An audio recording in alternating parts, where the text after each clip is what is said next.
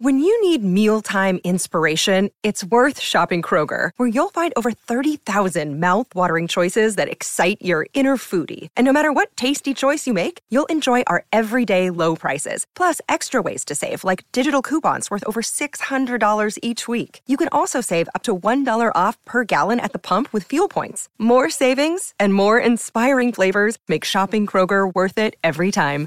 Kroger, fresh for everyone. Fuel restrictions apply. Being a parent can be really challenging. It's normal to feel uncertain about whether you're doing the right things to raise healthy and happy children. That's why Child and Family Resource Network focuses on connecting pregnant parents and those with kids under the age of five with free support services to help them build confidence in their parenting journey. Everyone deserves to have someone they can turn to for support with parenting. Visit childandfamilyresourcenetwork.org today.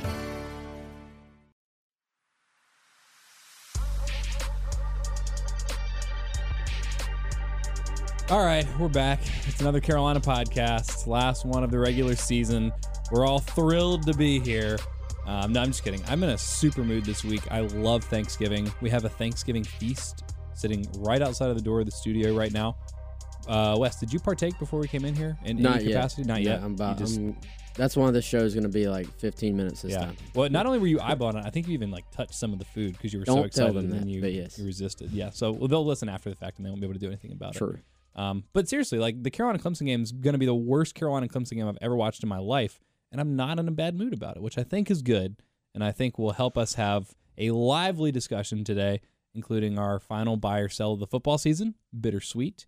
Um, even though I think I've dominated, so I'm, I'm happy that it's drawing to a close. Have you? I don't know.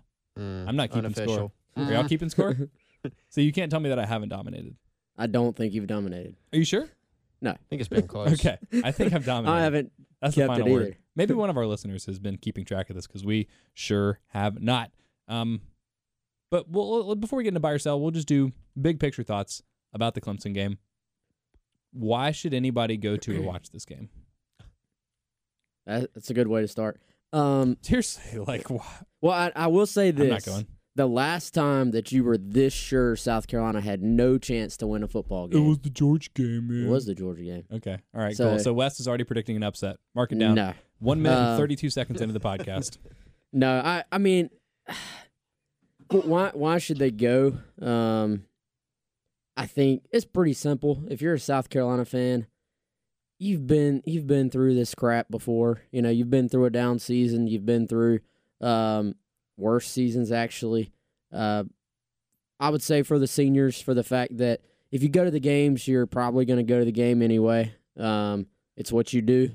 I respect it, and um, you know, so that you don't let Clemson completely take over your football stadium as Mm. well with um, you know, senior, junior, and sophomore prospects sitting there watching as well. The uh, you kind of you got to protect your your building, I, I think, and that's why you go, and you, go just for the off chance that you could witness the best upset, you know, in, school history. I, I say that's that's why you go.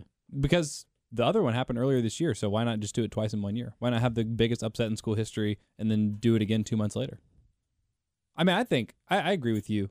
And I, I said this week on my local show, I said yesterday on my Get Cocky podcast when Will Helms and I were trying to figure out, you know, kind of what to watch for in this game. We went through some kind of football storylines, but more than anything else, uh, like I'm, I'm being negative because it's really easy for me to play the foil to y'all's general positivity. But in all seriousness, like this is one of the great things about college football. Like win or lose, this rivalry exists because it's fun and because there's actual good natured, for the most part, animosity between these two schools, between fans of the schools, between students, athletes, and it's a lot of fun and it's a lot of energy. And I'm not going, but it's not because I'm so fatalistic about the game. I just, well, it, it doesn't matter why I'm not going, but it has nothing to do with like the football part of it. So I, I think I hope that Carolina fans show up. I hope that by the end of the game, it's not mostly Clemson fans, although I am worried that that will be the reality. Chris, what's your take on why people should go to the game? Yeah, I mean, I, I think anything. Look, nobody's favoring South Carolina. I don't think any of us believe that South Carolina is going to win, uh, and and I think all of us. Well, I'll speak for myself. I think I'll agree that there are concerns about whether or not this game will be competitive because of South Carolina's lack of being able to score points. on Concerned is a way to put it. Yes. Right. So, so um, e- even given all that, I mean, you go to a football game because you know it's a rivalry game. You go, like Wes said, fans have sat through bad. I mean, uh, the 63-17 game, very bad. You know, the first Will Muschamp game, fifty-six to seven, bad. You know, uh, even last year, it was a more, it was definitely a tolerable game for fans because South Carolina was able to score points and put up points on Clemson like we've rarely seen in the past several years. It wasn't the best offensive performance against Clemson during that time span in terms of point production, but it was close. And certainly with what they did through the air and things of that nature. Um, but even then, it was a miserable experience in some regard because Clemson just went right up and down the field offensively, and South Carolina's defense was a mash unit at that time. So, I mean, th- there's been bad in this rivalry. You never know. I mean, you absolutely never know what's going to happen. Nobody's picking an upset here, uh, at least among our little group. Um, We haven't asked Wes yet. we haven't asked what. No, Actually, we did ask no, Wes, Wes- and he said on the record that he thinks it's going to be an upset. that's so- right. I forgot. Yeah, that's right. So, but But, but, no, you and I, I are mean, not picking an upset. No, we're not.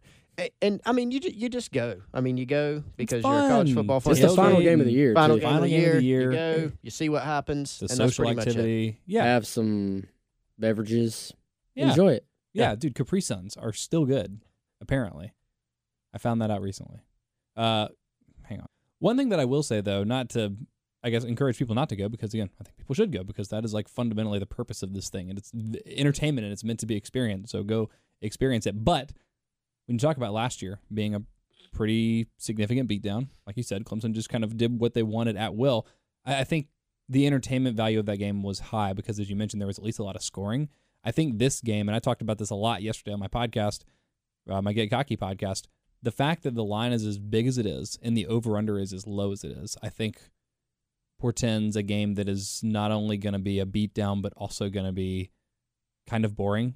Like Vegas, I think, is is predicting this to be about a they're actually predicting it to be like a 38 and a half to 12 and a half kind of game but i could totally see this being like 48 to 3 in which case just the even for an objective observer there's not much entertainment value in the game unfortunately. And that's kind of like how all of clemson's season has gone with the exception of a&m a little bit and north carolina. Everything else has been kind of boring. Yeah, and I think the thing with the game last year that was interesting is, you know, South Carolina came out guns blazing. Um, offense had its best, uh, you know, performance of the year. I, I think that was Bryan McClendon's best moment as South Carolina's play caller.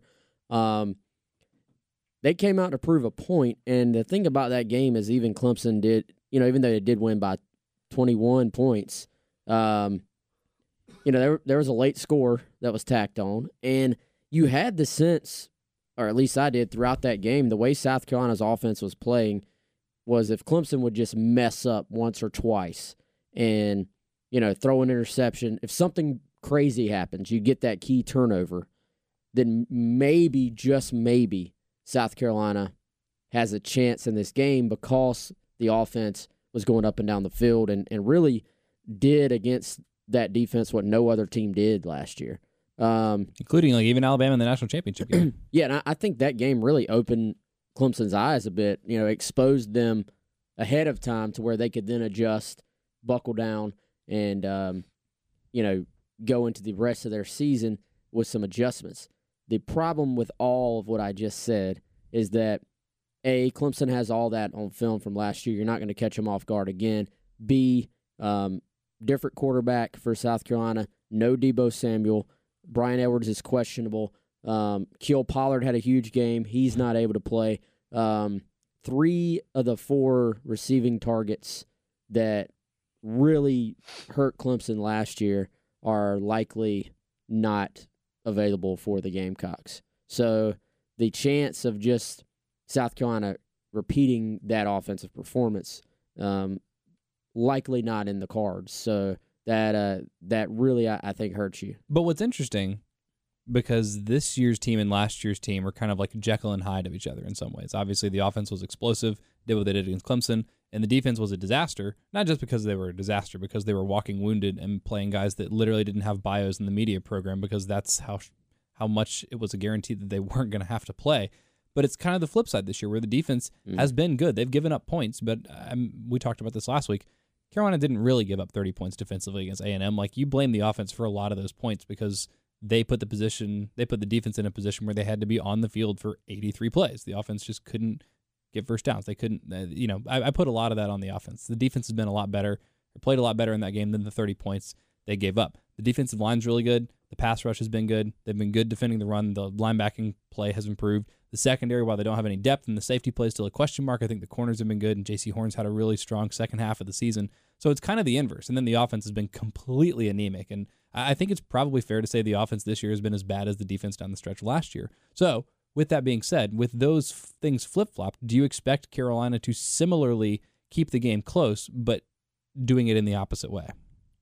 I think that's the if if you go into every game um, saying what what's the blueprint, as in um, what has to happen or what can what is in the realm of possibilities that's at least and without having to go into the anything can happen in college football realm in that any team could literally beat another team one time out of like a thousand chances. Yeah, if you if you turn it over eleven times, and if yeah. for some reason the entire team gets dysentery before the game, like yeah, like if you without going into that realm, what has to happen for South Carolina to win?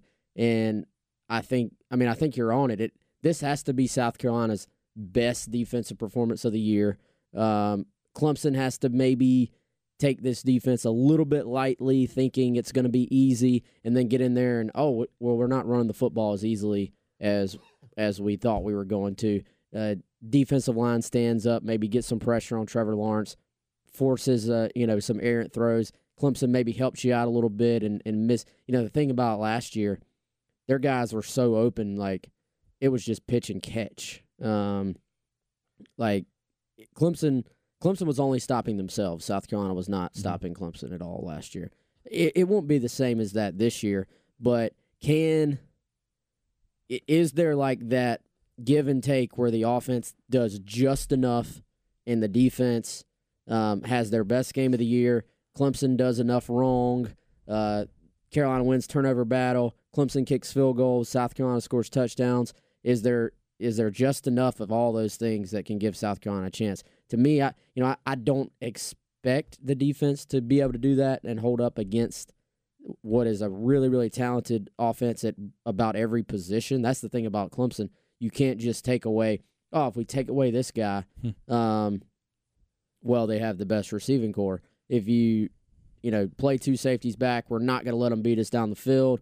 Um, well, they'll just run the ball to death or hit you with the perimeter screen game. To, you know, they they do everything pretty well, and they have a good offensive line. And hey, the quarterback, he's an NFL prospect as well. So um, the the thing is, it, it's hard to see the blueprint. I'm sure it's there, but the percentages of it hitting are are, are at least according to ESPN FPI like eight percent. Yeah. And, well, uh, and I'm mostly talking about a blueprint to cover because I mean, if we're if we're going to talk about blueprint for upsetting, like we're we're going to have to talk about Clemson turning it over 11 times and the entire Clemson football team getting dysentery. Like those are the things we're going to have to talk about. I'm talking about covering, keeping it close. It was a you know 14 point game midway through the fourth quarter, finished a 21 point game. What does Carolina need to do to replicate that? Um, and in your estimation, is uh, it sounds like you think that's unlikely to happen in terms of what the defense would need to do to make that happen. Is that because you think the Clemson offense is that good and has those magic against Carolina, or is it because like the A and M game, you just expect the offense will be able to do so little that the defense will continually be put in disadvantageous positions? Yeah, I mean, I, I don't think the, I don't think that the chances of them covering is completely out of the realm of possibility. No, no. I, I, don't I don't even know if that's a long shot, honestly. I mean, Vegas makes these lines 26 is low though. But Vegas makes these lines what they are for a reason and they're generally the final scores in these games are generally pretty freaking close to the line. Except for 25% so, of Carolina's schedule in which they were projected to win and actually lost. So I or not projected to, but the line said they would. Um so I I don't know. I, I think I, I was more talking in terms of what has to happen for this to be an actual game, like where South Carolina's in it to win the game, not not cover. You know, if, if South Carolina plays their best game of the year defensively, then um, you know, they they can cover it. I won't say easily, but they can cover the spread. I mean, it's still it's small, you know, as far as well, no, let me that that there's nothing small about that spread other than the fact that I thought it was going to be 32. You That's thought it was going to be in the 30s. But as far as foot a football game. I mean, if you if you get beat by 26 points, you've you've gotten beat handily.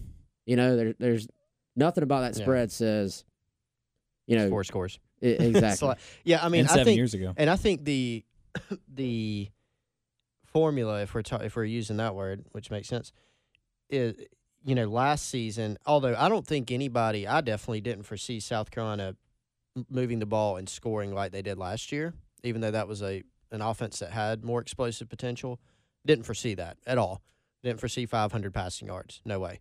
But it happened, and so I think that team and that formula gives you a better shot to pull the upset than this year's version, if that makes sense. Yeah, yeah. okay, good. because if you can score, you've got a chance. Like if you can score, you can win a shootout. Sometimes you can have, like Wes was saying, you know, in that scenario with that game, if Clemson had just messed up, stopped themselves, shot themselves in the foot a few times, well, then you're scoring and you have a chance. This year, you look at it and you just feel like South Carolina's not. You feel like okay, if the defense has an awesome game, which would be 21 points, no 24, Awesome game would be at least thirty-one. I think I, I would go like 21. Mhm. twenty-one. That would be an Wow. incredible game. No, that would be yeah. That would I be don't, I don't look at 31 and say awesome now because like the A and M game, even though the defense played pretty well for most of that game, I don't look at that and say that was awesome. There's just a lot of firepower. Like Travis Right, I Etienne know. is a Heisman caliber Oh, running back. Obviously uh, not there's this a year, bunch but of them. There's a bunch and, of and them. all those wide receivers and Trevor Right. Lawrence, who started the season slowly, he's been playing a lot better. I I I feel like the defense can play a good game and, and still give up 31 They points. could. He's you saying know, awesome, especially- like they play defense played great. like it's like great throughout, even given the circumstances. Okay, Even all if right. they're on the field for 95 plays, the offense, you know, okay, you give up 21 points. That's like your. I'm saying best case scenario, Okay, right? right. Like you give up 21. South Carolina can't score that. No, That- I mean, they haven't shown that they can. they couldn't score That would three be- against A and M. that would be that would be us I making mean, a couldn't big score leap a touchdown. to say, okay, they can go score 24. Now, maybe within the course of the game, Clemson turns it over three times in their own red zone, and South Carolina can go and hit a play or two. That's what it would take. It would take something like that. They are not going to be able to match this team score for score in either a high or a low scoring game to me. So that's why, in my opinion, turnover margin is the number one key to a potential upset, which again, I'm not picking, but if you're going to look at, okay, let's look back at this game. Wow, South Carolina somehow won. What happened? I think it's a huge turnover differential if that happens. And I mean, again, just talking about covering, not even upset. But if we say covering and it's like a 17 point game or something like that, you know, like a comfortable cover, I feel like even still, we're talking about Yeah. you have to be probably plus three in turnover margin for that to happen. Because Carolina was plus one in turnover margin against A and M and lost by 24. And Clemson's a lot better than A and M, as we saw earlier this season. It's just the the one thing that I look at. Clemson's more talented across the board, unquestionably, at pretty much every position. But a guy that national college football pundits, not just South Carolina homers, not local media, not regional media, national pundits were looking at early in the season and saying, this guy is making himself a lot of money. This is one of the best players in college football right now. You know, let's keep an eye on this. Let's see how the rest of the season goes. And obviously, because the the season for South Carolina has gone so dramatically sideways, uh, you know, people have kind of stopped paying attention. I don't know how much that's tied up with his productivity, but this is another opportunity with some eyeballs, some some people, NFL people, national college football people that are going to be watching just to watch Clemson for Javon Kinlaw to make himself a little more money. And you look at some of the other guys on that defense, there aren't a ton, but Jaycee Horn has NFL aspirations. Javon Kinlaw is going to be playing in the NFL. DJ Wonnum is someone that might find, might find himself, you know, sort of marginal, signing as an undrafted free agent somewhere. So there are some guys that I, I think will be motivated. I, I don't really like necessarily question whether or not motivation will be a factor with this team, but if Javon Kinlaw is like, okay, people watching, this is why I'm the best defensive tackle in the country, and it's just an absolute monster on the interior of that defensive line, gets after Trevor Lawrence, creates some pressure, forces him into some turnovers, helps slow down Clemson's rushing attack. I feel like that's the formula, and it's just going to rest on the shoulders of these couple of guys that can really stand out and change a game for Carolina, and have at times this year. It's that's that's the only way that I see Carolina covering this game. Yeah, and I, I think you know you look at their offense and and they can hit you in so many areas, but to me, uh, you know, sort of trying to get a feel for what their offense is all about.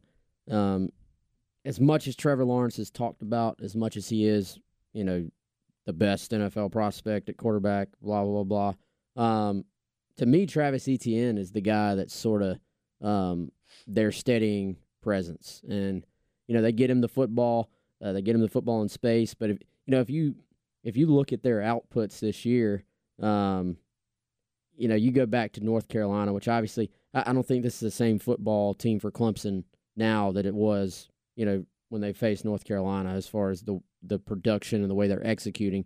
But um, you know, really, you look, North Carolina held them to 21 points. Texas A&M held them to 24 points, and really, um, that's the only two teams that have been able to slow this offense. Yeah, six Um, straight 45 plus point games so- and four straight 52 plus point games. So if you look back, um, their leading rusher against North Carolina, Etienne, of course, but 67 yards rushing. Um, Texas A&M, uh, Lyn-J Dixon was actually their leading rusher, 79 yards. Um, and you know, there's a little stretch there. They still beat, you know, beat Syracuse handily without Etienne having 100 yards. Um, Etienne just had 61 against Charlotte, but that's that game was over before it started. But if you look once their offense has been able to get going, it's Etienne 127 yards rushing, 45 points against FSU. Etienne 192 yards, 45 points against Louisville. 109 yards, 212 yards, 112 yards, 121 yards. So one, two, three, four, five, six straight 100 yard games for Etienne. And hey, six straight games where they score 45 points or more, including four games in there where they scored 52 points or more. So to me, yeah, they have all these different weapons and all these different ways they can hit you.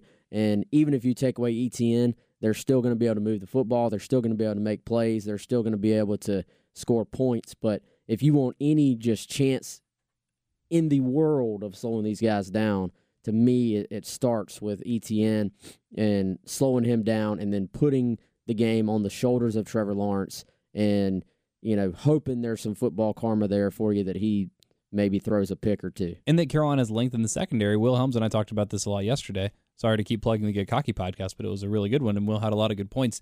That as talented as this Clemson receiving core is, it, Carolina might have a better matchup in the secondary with them than some of the other teams that they faced this year, like in Alabama, where it's more about speed because you have a guy Mukuamu who's 6'4", but he's going to get beat by speed guys. It's just, you know, that's how physics work. If you're 6'4", unless you're like Usain Bolt, who I guess is like 6'6", or whatever. But by and large, you know, Mu- Mukuamu is making up for what he lacks in speed in terms of his length and his ability to sort of like cover those things up.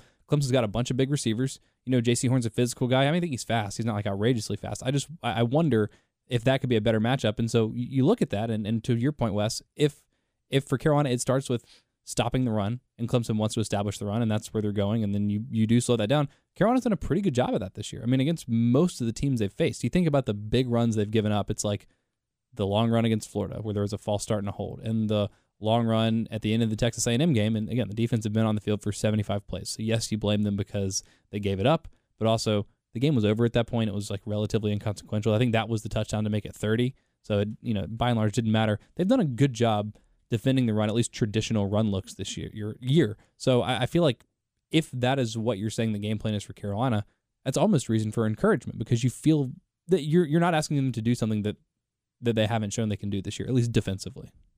Yeah, I think the the problem is, you know, I think we all can agree that you know this defense is in a lot better position. As good as Clemson is, and I still, I mean, this Clemson team is going to cause even the best defense in the country issues. You know, in game planning and in execution. Um, but I, I think we can all agree that there's zero doubt that this defense is better equipped than last season's healthy defense. You know, to to be able to get some stops here and there but certainly better than what we saw at the end of last year. You know, with with who was starting, who was playing. You know, I mean, you had Brad Johnson as a sophomore playing 90 or 100 snaps and like coming off the flu in that game. Played every special team and most of the defensive snaps. And guys who have not to that point had not played um, and have not played again since, you know, um, playing in that football game just because of the lack of depth. So they're in better position now. They got more depth up front. You know, they, they've they've got athletically they're they're better. Is But- the only guy that played in the secondary in last year's game that'll be playing in this year's game? Well, Horn was out. yep. Yep, and um, and Ibe was out. Ibe was out. Ibe was out. R.J. Roderick played. Oh yeah, I'm right. he played. He, got hurt in that game though, didn't he? Didn't he? I thought he went out in like the second quarter. I feel like he got don't know. hurt. He he had 'Cause- been 'cause, banged uh, up. number um, 36, uh, was that Tayshawn Gibson? J, um, Jonathan Gibson. Jonathan Jonathan Gibson, Gibson. Yeah. yeah, yeah, Jonathan Gibson came in that game. Um, so I think Roderick even got hurt. and Roderick had been dealing with injuries the final quarter of the season anyway. I think he was in and out, um, and I think he tried. Maybe he tried to play banged up, Yeah. and then and then was hurt. But yeah, I mean the, I don't know. I, I don't want to call guys out, but the, I mean it was literally third string at a lot of spots, and then like seventh string yeah, at some and, uh, safety spots. And so, I mean, even if you feel, even in, you know, feeling better about the defense this year, I think you just, I mean, the offense has not even been average lately, No, no, no. I mean, they they and so that causes you huge issues of field position and, you know, time of possession and putting them on the field too much against this offense. is just a bad recipe. I- I'm not, I'm not going to cannibalize our buy or sell, although we're going to get there in just a second. But it's it's been so bad, and there is I don't, I don't see any formula for success other than, well, not even a formula for success. But I think I, think there are one of two ways that South Carolina can approach their offensive game plan Saturday. Try to do what you did last year, because even though you don't have the horses, and even though Clemson has it on tape, and Clemson's going to be probably very sensitive to not giving up a similarly massive offensive performance through the air, it's your best bet because just take some shots and maybe you're going to throw some picks and they'll basically just end up being like punts on second and third down and maybe you'll hit a couple of them and change the momentum of the game, but you're not going to sustain long drives. So it's that or put Joyner in there and just say, let's try some crazy stuff. So here's my question to y'all, because I've been asked this question. You know, Will Muschamp has talked a lot about you know things like being more creative and and you know trying to find a way to manufacture um, some some movement on offense, whether it's stuff like trick plays or using tempo. He's talked about all those different things. So, you know, going into this game, I guess I asked you know two different ways. You know, what should the approach be, or or maybe what do you expect, or just answer either one of them. But you know, does South Carolina need to come out given that you probably don't feel great about your offense going in? So do you bleed the play clock down to one, Mm, right? And and sort of like we saw the the first at least the first year, that was you remember how South Carolina was literally going to the sideline because Clemson frankly and there's nothing wrong with it in my opinion, for but they, they, they take signals, which is fine. I'm fine with it. If you show your signals, somebody takes them, whatever and and then so we saw that, and obviously they didn't have success because they weren't really that good offensively. So do they do that to protect their defense a little bit more, or do you go the opposite direction and say we got to find a way to manufacture stuff? So you go more towards what we saw last year with some of the tempos, some of the, you know, Clemson look playing against what Clemson does defensively, looking to the sideline of their calls and getting them all out of sorts. I would imagine they're going to adjust to that this year. For me, I just don't think you can afford to go warp speed three three and out. no. I think you got to slow it down. You can do a little column A, a little column B. I Yeah, say, right. ¿por no los dos, as my roommate used to say. Yeah, I think you got to do something. Why not both? Bleed the play clock down to one every single play and just run four verts every single play. Or like, you know, deep post, deep dig. Just don't throw the ball shorter than 10 yards down the field because, like I said, you need some, you need to steal possessions. You need to have game breaking plays. You're not going to be able to methodically drive against Clemson. And then secondarily, I think a lot of the criticism about Ryan Hilinski this season has been that he doesn't throw the ball down the field, and some of that is maybe on him, some of that is maybe on the play calling, some of that is maybe that he hasn't been super accurate on the deep ball, or that Carolina's receivers haven't gotten the separation or made the catches. But the point is, it's not a big sample size of him throwing the ball down the field. This is a great opportunity. See what he can do. Have him throw 20 deep balls this game and see how accurately he throws it. I don't know how many he's thrown this year, but it's not a ton. And use that as part of, you know, your bank of information to see what you have next year. You know, how much do you need to factor that in to what the plan at the quarterback position is going into next year? And I think that's the same argument for playing Joyner a lot this game. Carolina's not going to a bowl game, even if they win this. Just take stock of what you have and what you need to improve and, and you know, what next year might look like. Yeah, I think the the difficult thing is then you have to, and it's a big part of the conversation for me. You have to find a way to protect him long enough to to get these deep balls off, and you know you've got I, I think one of the better defensive coaches at dialing up pressure, and and you know some of that is he's got the best players, but you know a lot of defensive coaches if they're in a position to where they feel really good about their defensive front and feel really good about their talent.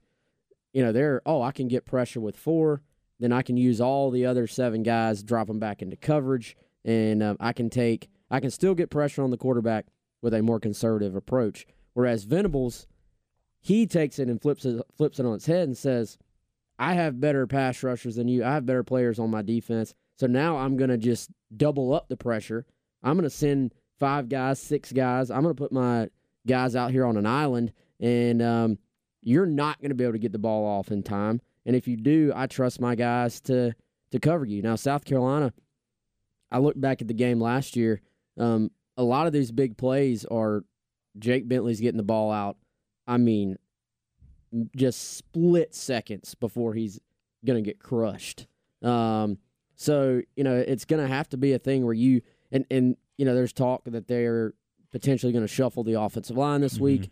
Ja'Kai Moore out to tackle, um, or in at tackle, and you know Hutchinson, Hutchinson at in at guard, guard, and moving Dylan Wonnum to left tackle, and um, you know there, there's a lot there where you're going to have to do a good job of communicating and um, being on the same page on the offensive front. And last year they did just a good enough job of that. And you know, again, th- to his credit, that was McClendon's best game plan. They uh, they cut they cut Clemson. You know, Yeah. as far as second play of the game, offensive line is diving at their knees. They're chopping them down, and um, that was part of the game plan. Is tr- do everything you can to slow down this pass rush. And um, you know, second play of the game is a quick screen to the outside. You're uh, you're uh, cutting down at Clemson.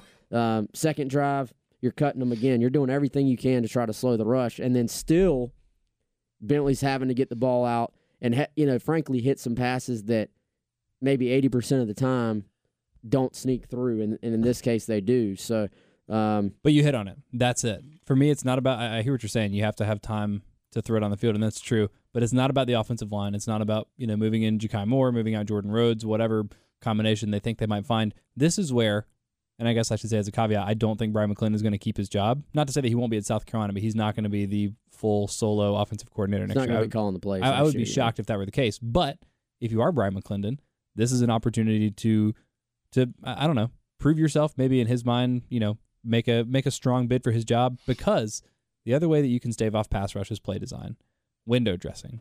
You know, a lot of teams that are I don't want to say inferior, but like Appalachian State doesn't have the same level of talent as South Carolina. So how do they make up for it? How do they end up scoring points? How do they upset teams like Carolina and Michigan and you know whomever else?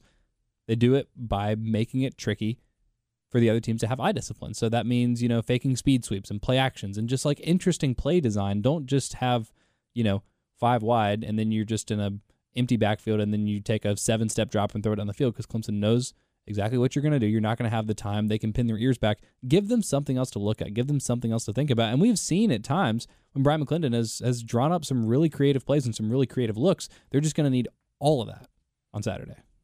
Yeah, I mean, last year's game plan was very creative, obviously, and then they executed it well. But again, you know, the firepower, it goes back to what Wes said. I mean, four of the five players who factored in prominently are, are not on the field this year. Mhm. Uh, you know, assuming now, Will Musch, I, I still don't feel great about Bryan Edwards playing in the game. No. He It seemed to be a little bit more, you know, hey, he might give it a go. We'll see. Um, but, you know, no Kiel Pollard, no Deebo Samuel, no Jake Bentley. Um, you know, th- now they will have Tavian Feaster back of Rico Dowdle. So that that's another key in this game. I mean, Clemson's going to make some plays like on third down. Third down, you know, I mentioned turnovers, but third down's another big thing. South Con is going to get in some third down situations. They're going to have to make some plays offensively to move the chains, and that's going to be tough because they've had trouble with pressure this year. All right, and Can't go um, over their first 10 third downs on right, Saturday. Right, you can't do that, and, and Venables is going to be bringing pressure from everywhere. You know, the other thing is, you know, Clemson's going to get in some third nines and just throw a back shoulder or throw a ball up, and a guy's going to make a play. You know, and and you just tip your hat and you move on to the next one. But they can't let them run the football. I mean, last year they were dominant there. That was something that Will Muschamp pointed out as being the difference for the past few years is South Carolina has not run the ball effectively, and Clemson has run the ball very effectively. So that's something that they've got to do a better job of as well. Um, they've got to do it offensively. I don't know how, but they've got to find a way. Another reason is because of that pressure I talked about. Got to find some way to run the ball against this team, and I'm sure Clemson anticipates that, which will make it even tougher. All right. So, if we're talking about what can Carolina do, I don't even know why we're talking about that because that's like fundamentally the least interesting thing about this game. But if we are going to do that, buy or sell, Trey Atkins will have 200 plus yards receiving. No, I'm just kidding. Um, you want to tell us about the tell us about Terry Bishop? Bishop Real Estate Group is our football content sponsor and sponsors buy or sell here on another Carolina podcast. Facebook.com slash the Terry Bishop team or 803 665 1442. Terry, former Gamecock quarterback and 36 years of real estate experience in Columbia. So give them a call if you need to buy or sell or invest in real estate. We're doing a mega buy or sell because it's the last buy or sell of the football season. And I just thought of so many good ones that I wanted to just blow it up and have some fun. So here comes mega buy or sell, starting with number one buy or sell. There will be more South Carolina football fans than Clemson football fans in Williams Brice Stadium at the end of the third quarter. The end of the. Oh, you changed it. I did change it. Okay. Yeah. What was it before? Before it was when the clock hit zeros. He gave me a little preview. Yeah. in. Yeah. So And he was like, "Oh, I'm easily buying that." I was like, "Okay, I'll make this a little more interesting." Hold on, say it again so I make sure I say the. So it's the question is there will be more Carolina. Josh is right. fans. You'll have so much trouble with this. There will be more Carolina fans than Clemson fans at the end of the third quarter in Williams Brice Stadium, not in America. You got Me a first. preview, so you got to go first. Well, he changed it. Changed the. Um. All right. you So le- at least knew the. buy or sell that area there will we're be more going. Carolina fans in the stadium in the end of the third quarter. I'll still buy. I'll still buy. Yep. I'll say there'll be more. Mm, I sell. It's a tough one. All right, Westifer is selling. Chrisley is buying. Um, I'm gonna. I'll buy it. I'll buy it. I think it'll be what? I think uh, I think it'll be kind of a paltry crowd on Saturday anyway, and I think if Carolina fans make it to the fourth quarter, that those are mostly the people that are gonna kind of stay till the end anyway, or at least stay until kind of like that last touchdown that puts Clemson up 118 to four. Um, because Carolina's gonna get two safeties on Saturday is my prediction. Spoiler. Um, so I'm gonna buy that too. I shouldn't buy that because it's stupid, but I'm gonna buy it. Uh, buy or sell number two, Ryan Herbert Hilinski. Did y'all know that's his middle name? Didn't. It's not. But Ryan Hilinski will have more passing yards than Trevor Lawrence. by or sell? Sell. I would sell as well. Whoa, quick, quick selling, Yep. guys. No, no reason Fire sale. because you don't think Hilinski's gonna play. No, there's a reason. What's the reason? I think Trevor Lawrence is going to have more passing yards. How long is he gonna play? Is he gonna play three quarters, two quarters, one quarter? I don't know. I just think Probably play more than a quarter. I just haven't seen. You know, there's just not. Uh, Let's say Trevor Lawrence. I- I mean, even if you said Trevor Lawrence plays, you know, two, three quarters, what, whatever it may be, and he'll play. I think he'll play more than that. He'll play most of the game. I think he'll play most of the game. I agree with that. But you know, e- even if he had sort of a substandard game, I mean, they they just got so much more firepower, and you just haven't seen enough from South Carolina's offense to think that they're going to have. I mean, picking them to have 200 passing yards at this point would be sort of right. I mean, going out on a limb a little bit. but they're gonna be feel like trailing a lot, so they're there. going to have to throw it a lot. I just, but I still, you know, you, even if even if that's the case, do you see a lot of success in the passing game? I, I don't know that you do. All right, so here you go. If we say that this Carolina Clemson game is is going to follow a similar trajectory to Clemson's last six games 45 to 14, 45 to 10, 59 to 7, 59 to 14, 55 to 10, 52 to 3. If we think it's going to be something like that, which I think we probably do, here are Trevor Lawrence's passing totals in each of those games, respectively 170, 233, 275, 218, 276, 272. It's pretty good. Sure. But you don't think Carolina, just by virtue of being down by 20, will get to 300 passing yards? I mean, they could, but I just, I, I mean, the South Carolina secondary to me is still the weakness on this defense, Yep. and um, I think there'll be some big plays from Clemson's offense, and um, you know, and, and I think Trevor Lawrence is going to play most of the game. I, I Yeah, don't, I I could be, I could be dead wrong, but I, I don't think this game is going to be as much as I don't think obviously South Carolina wins the game. I don't think this game's going to just be over by the second quarter either. I I think that there's a there's a pride factor from the defense, and I think they'll be they'll be able to do just enough for at least the first half of the game to keep South Carolina at least somewhat in the game. And um, you know, honestly, not that South Carolina is a great team. We know that right now that they're not, but um, Clemson just really hasn't been tested at all lately. Um, you know, you know, or, or really the season. And, and by the way, for what it's worth, the games where Clemson has been tested: Texas A&M, Lawrence, two sixty eight, North Carolina, Lawrence, two oh six. He hasn't thrown for more than three hundred yards this year. He hasn't had to. yeah, yeah, That that surprised me when I was that's just very surprising. perusing Um, the stat which he struggled a little bit early He early did, on, at yeah. least for the standard everyone had set for Mhm. you know for his for his expectations. But um, he's been a lot more efficient. I feel like probably the last month and a half or Yeah. so. But um, yeah, I. I, I think he's in there for most of the game, and I, I think Carolina does just enough to at least keep this a conversation um, where not just, you know, you mentioned 63 17, where it was just, I think that game was 21 to nothing, like right out of the gate. Yeah, just Um, instantly. yeah, and then you know you look uh, the game when they first got here, the year one when South Carolina ran the clock down. That game was over before it started.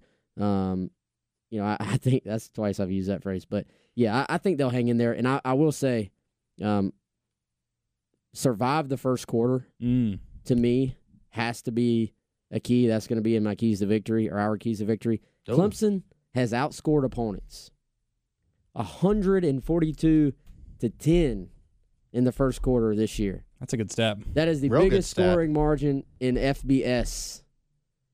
history. Well, this season probably, but 132 point difference in the first quarter. That's strong. That's crazy. So survive the first quarter. That's the we talk about the blueprint. If Clemson has to even think they're in a football game, they haven't had to be in a close football game since North Carolina. On September 28th. Yes, It's a long time ago. two months ago. Uh, but yeah, it'd be exactly two months. Oh, no, that's Thanksgiving. Sorry. Yeah, almost More more than than two just months over ago. two Yeah. months. Clemson A and M was 0-0 after the first quarter. That was a 14 point margin, Mhm. right? At the end of the game, it's 24-10. Yep. Yeah, So it was 0-0, and then it was, I think, 14 to nothing, or I lost it, 14 to nothing, or 14 to three at halftime. Um, and A It was M four- had a it was chance 17 to score three, I'm before sorry. the half. yes, they did, and they messed up. So 17 to three at halftime, but it was 0-0 after the first quarter, right? And then the Clemson North Carolina game, uh, it was seven nothing UNC after one quarter, Hmm. and tied at 14 at the half. So the two Wes games that Clemson has played within three touchdowns, they have been minus seven in first quarter margin. M- First quarter scoring margin. That's correct. Interesting. Okay. So that's Well, this is a nice Great segue key. into our third buy or sell. By the way, we're doing five of these today. Uh, buy or sell, Clemson will score more than, not more than or equal to. They will score more than, because also, people don't score this number on its own a lot, but Clemson will score more than forty points. Oh man, I'm I'm selling. I I okay. I think I think Carolina's defense does just enough. Um, man, man, man. and I get, you know, 52, 55, 59, 59, 45, 45 is the last. How many games was that? Six? But twenty-one and twenty-four against North Carolina and A and M, Yeah. But and both of whom beat Carolina. Right. yeah, and they did. And I and you know, they Wake Wake Forest has had a solid season and Clemson just smashed them like it was nothing. Yeah. Well, Wake, Wake's strength was their offense more than their defense. So the three is, I think, a little more surprising than the fifty-two. But Yeah, and they were missing some guys on offense too. Um, ha- where and I here here's what sort of has popped into my brain as we've been having this conversation. Of these teams, Wake Forest, NC State, Wofford, Boston College, Louisville, Florida State. How does South Carolina's defense match up with those teams? I think better than all of them. Better than all of them, but the offense is maybe one of the worst. I mean, and now it Wake might Forest, be worse than Wofford's offense. No, I don't know about that. Does off, does Wofford run the triple option? I think they went away from that a little bit. I should know. Um, My brother goes there. But if they run the triple option, then that Oh. offense is harder to stop than Carolina's right now. Well, it, the, I think the issue, the bigger issue, even than how good the defenses are. I mean, that weighs into it obviously when you're thinking about can they stop a team, but just South Carolina's offense Yeah. is Yeah, just has been so bad that again, it's put the Puts you in defense in, very, very bad Yeah. spots. and as so- good as Joe Charlton's been, I feel like Yeah. Clemson's going to get a lot of short fields. Yeah, I mean, definitely. So that's a big concern. I mean, I look at so South Carolina, they've given up 40 points or more. And I know you said more than 40. Okay, so they've given up more than 40 points twice this year. Tennessee. Yep, 14 Another- points on special teams in Alabama. Yep. So even then, Tennessee didn't score on offense. No, So, but you're the, just saying the, the general. huge offensive outputs. I mean, what was it? Giving up 34 to Missouri. They only gave up 20 on defense. Uh, Yeah. 41 against Tennessee. They gave up 23 on defense. The A&M game kind of sticks out because they didn't have any non-offensive touchdowns in that game, but it was just such a weird, like that that fourth quarter was just like the and, and the Alabama game was all offense too, if yes, I'm remembering it was correctly. all So- offense, including a late touchdown, kind of in garbage time. They swapped late touchdowns. So when I look at this schedule, the best offensive teams that South Carolina's played are Alabama, Florida, and Clemson will be one. Those are the top three. So Florida had 20, uh, 38, Alabama had 47. I think South Carolina is playing worse offensively, markedly so, than in either of those two games. So I'm going to buy your question. That's way better rationale than I could come up with. I wanted to buy it anyway, and you just did all the hard work for me, so I'm also going to buy. Thank you for that. Uh, this next one's my favorite. So Tavian Feaster, y'all have heard of him. Tavian, if he were from Europe, that's what we would call him. Tavian Feaster. He's going to play. Rico Dowdle is, I guess, going to play, but hasn't been healthy. I don't know how healthy he's. I don't know how much the open week helped him get back to full health. But based on what we saw the last couple weeks, I would expect that Feaster ends up getting more carries in this game just because Rico hasn't been himself. That being said, Tavian has 117 rushing yards in the South Carolina Clemson rivalry in his career. Will Tavian Feaster finish his college football career with more rushing yards against South Carolina or more rushing yards against Clemson? Wait, shit, that's not buy or sell. Buy or sell. Tavian Feaster will finish his college football career with more rushing yards against Clemson than against South Carolina.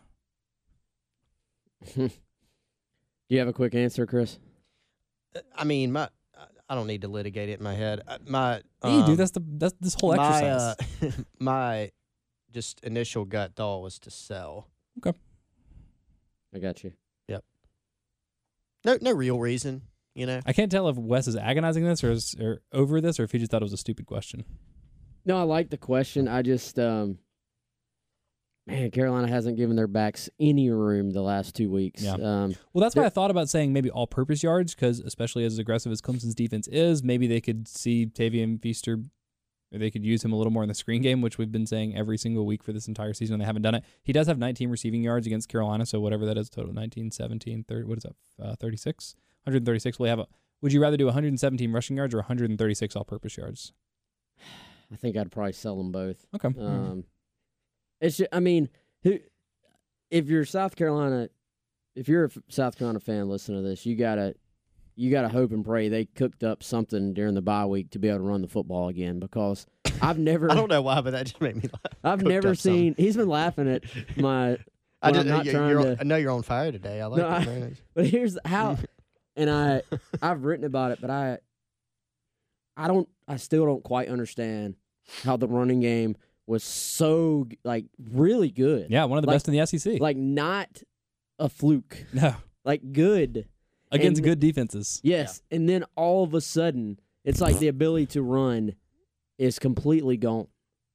Um, I think it's because Rico and Tavian weren't healthy. I think it's as simple as that. Because I, It's I a huge reason. when, It's I, a when, when I would reason yeah, but when I would check in with Will simple. after those games, after Appalachian State and after Texas A&M, all the offensive line run blocking grades were kind of the same as they had been all season long. So it's not like the off. I mean, I know people were like, especially when you're looking at it in pass protection, it's like, oh well, those guys, you know, just couldn't get a hat on a hat, as Will Muschamp likes to say. But I think more than anything else, that just comes down to Rico was healthy. He was hitting the holes. He was breaking tackles. He was making guys miss, and he wasn't doing that. And then Feaster's been out. And I think that's the difference.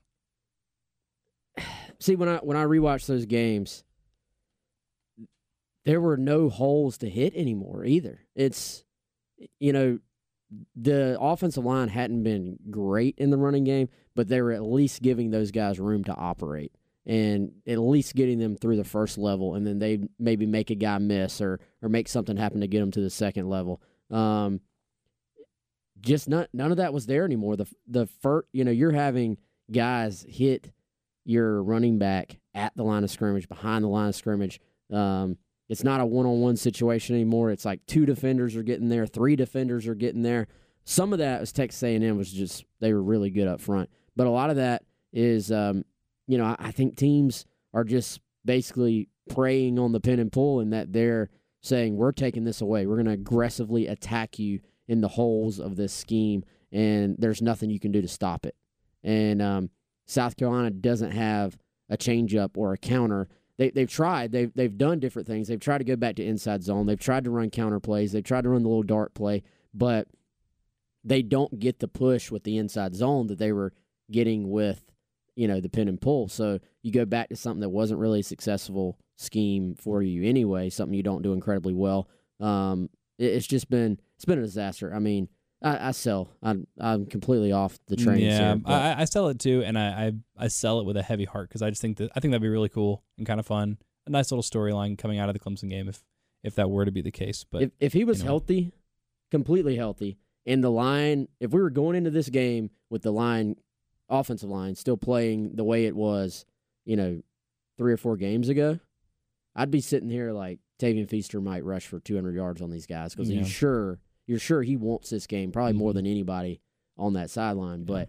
You just, it's hard to predict that. actually, no. Y'all both sold it. I don't think it's going to happen, but I'm going to buy it just for the sake of variance, and I want to be right if it does happen. I want to be on the right side of history, so I'm buying the Tavian Feaster will finish his college football career with more rushing yards against Clemson than against South Carolina.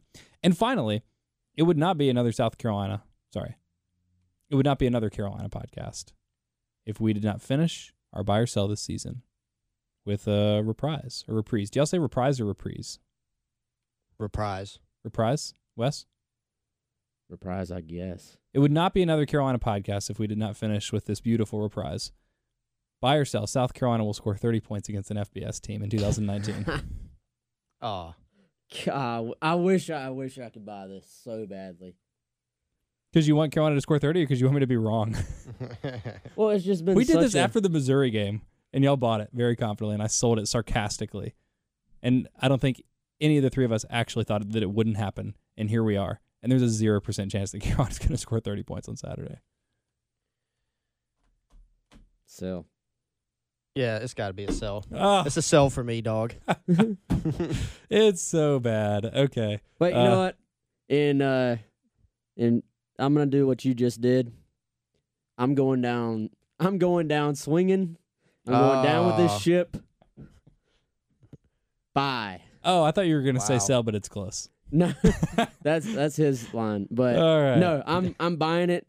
It may it may be a sinking ship, but I'm going down I with didn't it. even use the close thing in weeks. No, you haven't. We've, we've No. well, we, we've kind of co-opted it, so we use it, so you don't have to. Right. Mm. All right, you have a buy in all caps. Oh, this is uh, this is really bittersweet. This is a fun segment that it's my favorite segment. I've really enjoyed doing this. I'm a little bit sad that it's all over. So I'm I'm glad we did a big one. Five buy or sell for you at the end of the year. We'll at least do a, another podcast next week to wrap up our buy or sell, wrap up the season, all those kinds of things. But um, and then we'll be talking recruiting yeah. in the future ones. Recruiting and hoops. Hopefully, uh, interest in the basketball team is still high, relatively high after this Cancun challenge. But that is a conversation for another podcast. Before we do get out of here, since there is one more football game, one more opportunity for you to correctly guess the final scoreline of the Carolina Yes. Clemson game for a chance to win a bunch of Slotskis. Yeah, sixty dollars worth of Slotskis, uh, which is a lot of Slotskis. Um, yeah, come try our challenge where you can predict the score of the South Carolina Clemson game, and then we'll be sending out a gift card to whoever has the closest score to the actual score. Whomever. And um, yeah, it's cool. You get a gift card, and then they send you.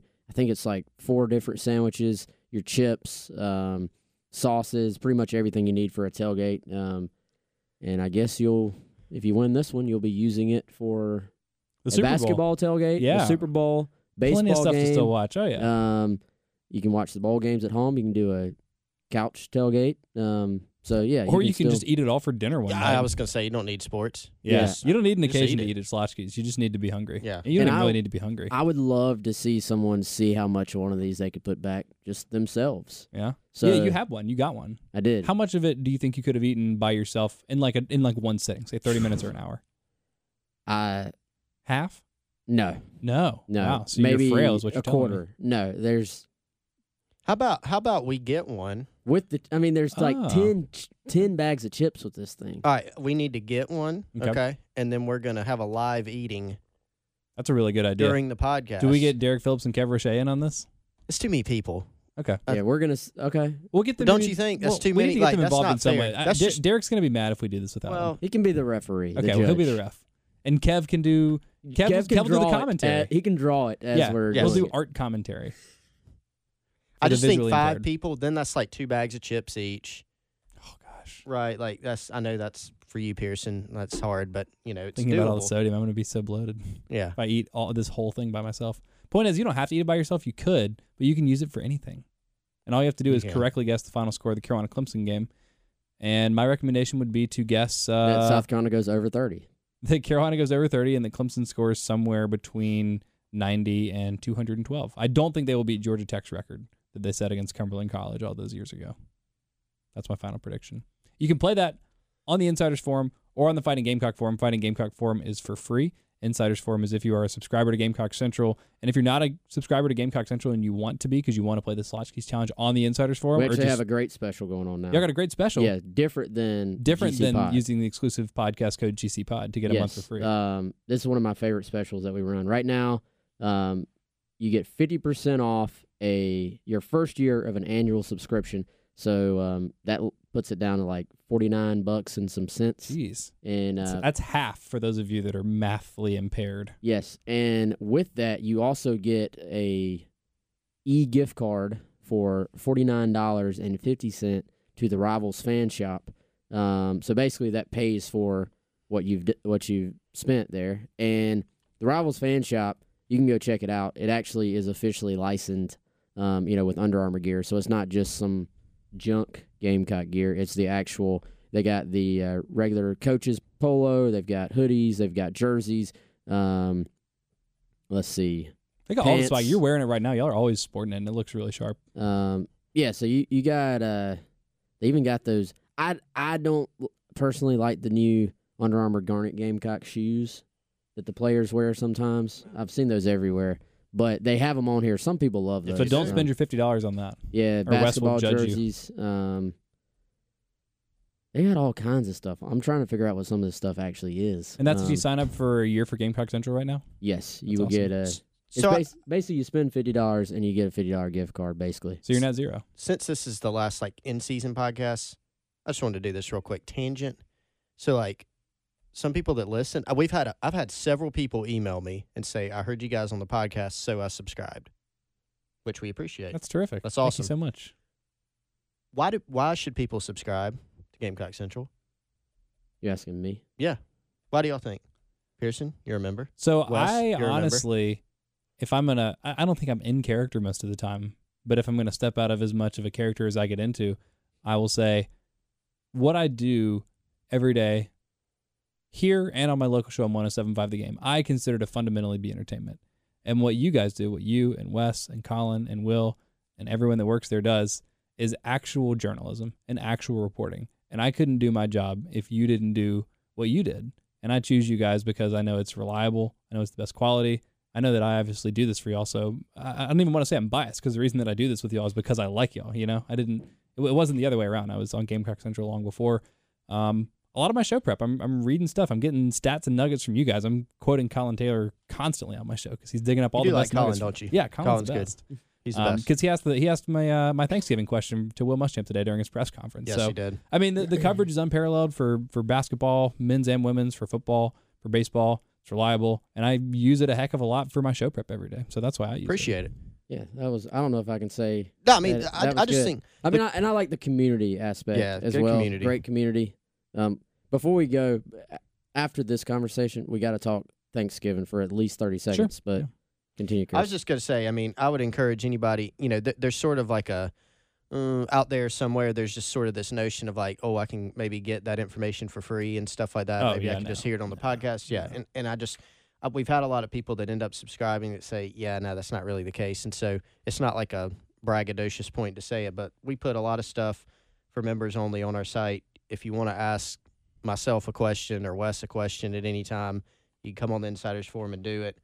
Um, you pretty much got access to us at any time, access to all of our content. It's going to be an interesting off season. We know that. Uh, we're going to cover all that stuff. A lot of that stuff is going to be you know, subscribers only content. Yeah. So And oh my gosh, subscribe before early signing period, or else you're gonna miss everything. yeah, And then mean, you're gonna look like an idiot in front of all your friends. it's, it's gonna be it's gonna be interesting for a lot of reasons, recruiting being one of them. And so, uh, yeah, I mean, it's a great time with all these deals we got going on. And So, I like yeah. the point about community too, because I, I like weighing in on the message boards whenever I don't know, whenever I get tagged in a thread. I don't like always weigh in on. I, I lurk on some of them, but uh, I really appreciate it. Like for even for the people that hate me, like I really appreciate that you take advantage of the fact that you have that forum to express that. It stresses my mom out, but I think it's fun. So I just like interacting with y'all. So that, that I'm glad you brought up the community, Wes, because I think it's fun. And Shout out USC Beckham. He's always nice to me. And then there's somebody I can't remember his or her name, but they have a blue lobster, and I, I think they're nice to me sometimes. And then everyone else, like I said, that's mean to me too. I appreciate it because that means you're listening, which is what we uh, what we strive for around here. My favorite one was the one that called you a fungus because Yeah. you like grew on them Yeah, or that's, something. That's a Yes. really strange. That's a very thoughtful compliment, and I really you know appreciate that they that one. meant it. Yeah, if yeah, say that. exactly, exactly. really take Um, some time to think of it. Yep. All right, Thanksgiving. First of all, we'll piggyback off of the question from the presser: stuffing or dressing? So my family does dressing. Mhm. Yes. Yeah. Mine too. dressing. Mhm. all I the feel way. like stuffing's. I don't want to say antiquated, but I feel like it's just much less common to see stuffing. Stuffing. Have you ever had oyster dressing? Is it actual oysters? Yeah, you put oyster. It's got oysters. So in it. I've It's good. I've un- only recently found out that I'm not allergic to shellfish. I spent most of my life either being allergic or thinking I was allergic or some combination. But I went and got an allergy test recently, um, so I've never eaten oysters. So I've not had that.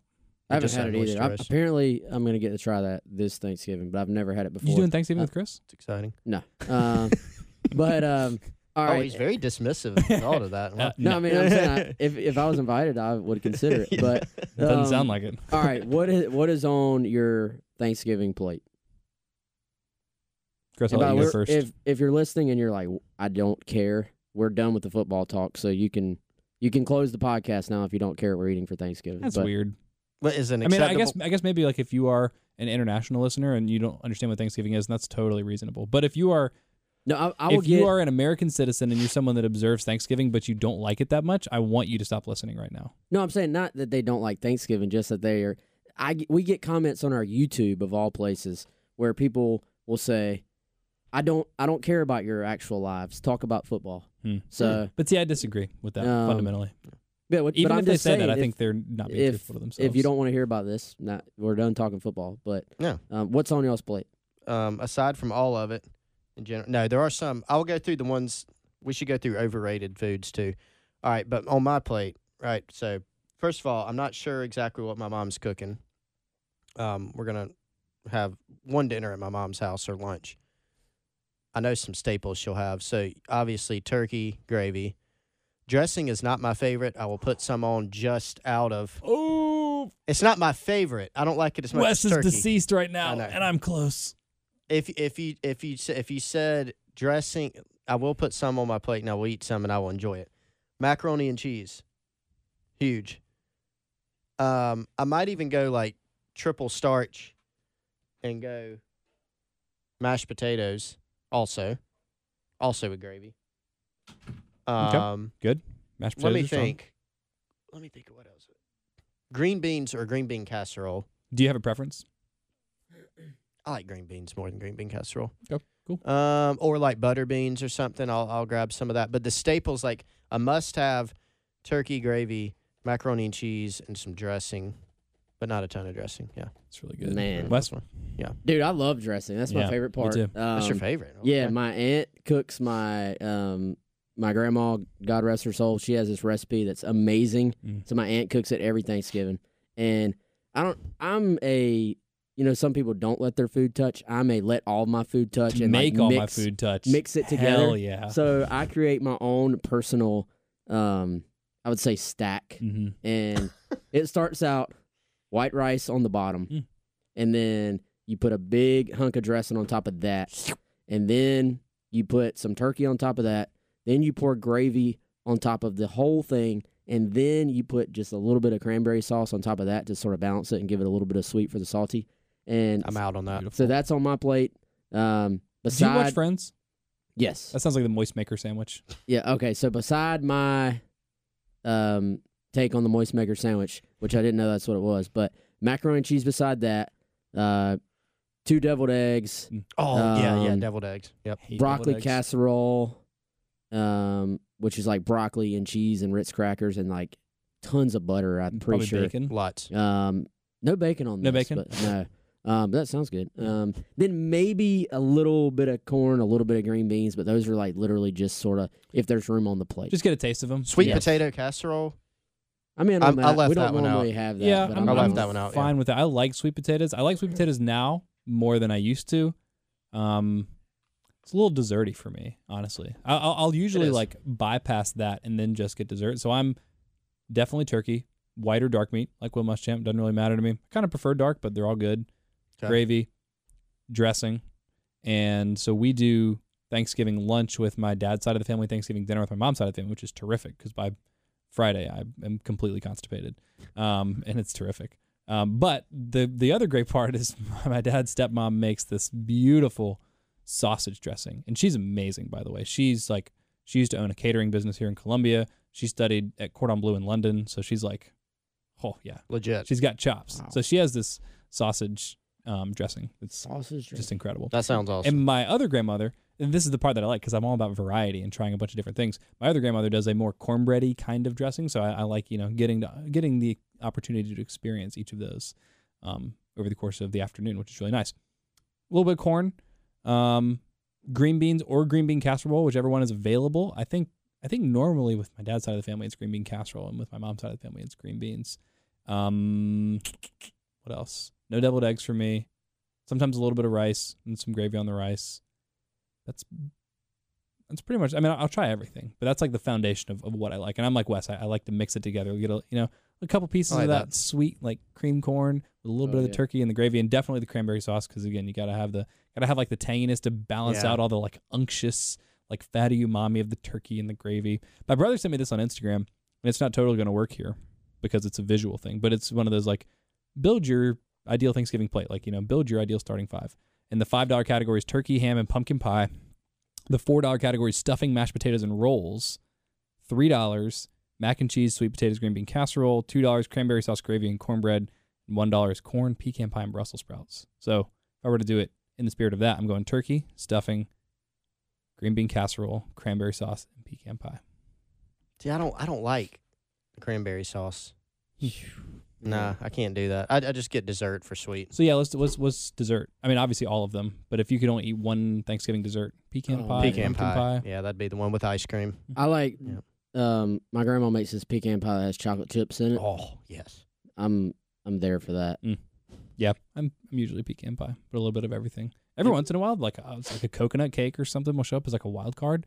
I'm also gonna try and make a Samoa's pie for this Thanksgiving, which hopefully will turn out well. I've heard of that. Coconut and Yes. is that Yeah. chocolate? Well, Samoa's like the like the, The Girl Scout cookie? Cookies. cookie, yeah, yeah. yeah, yeah.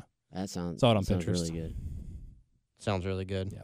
How Uh, bring how is some that macaroni and cheese only a three dollar thing? I mean, Uh, oh yeah, a- and, ma- and mac and cheese usually on the plate as well. But you know what? To be honest, with rice and with mac and cheese, I I, I go easy because I don't want to fill up on the carbs because I want to I want more turkey. I mean, I guess the, the dressing is like carby, but not as Yeah. dense as like pasta or rice. And I just want to eat as much food as possible on Thanksgiving. So if I'm going to be, I guess, efficient with the space in my body, I need to need to slow my roll on my mac and cheese and, and rice. Any other Thanksgiving thoughts? What's what's the most overrated Thanksgiving food, Wes? Since you wanted to mention that. Uh, most overrated. I don't know, man. I like them all. Any veggies though, I'm just like to me. I, that's how I feel about the veggies. Um, is they're just taking up room Hmm. that I could be shoving other things in there.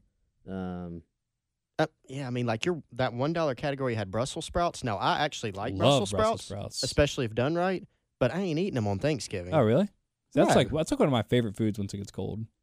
I eat Brussels sprouts every week during cold season. That'll do it for us here, another Carolina podcast. For Wes, for Chris, I'm Pearson. Thank you all so much for listening. Rate, review, subscribe if you like it. There are going to be plenty more things going on. Um, obviously, we have a big recruiting season coming up with early signing period, and then the actual, you know, national signing day and all that stuff. So there's plenty of stuff that we'll still keep doing, even though the football season is coming to an end on Saturday for South Carolina. Rate, review, subscribe, share it with your friends. All great ways to support the podcast. Thank you all so much for listening today and throughout the season. Hopefully, you enjoy the game Saturday, and we will talk to you next week.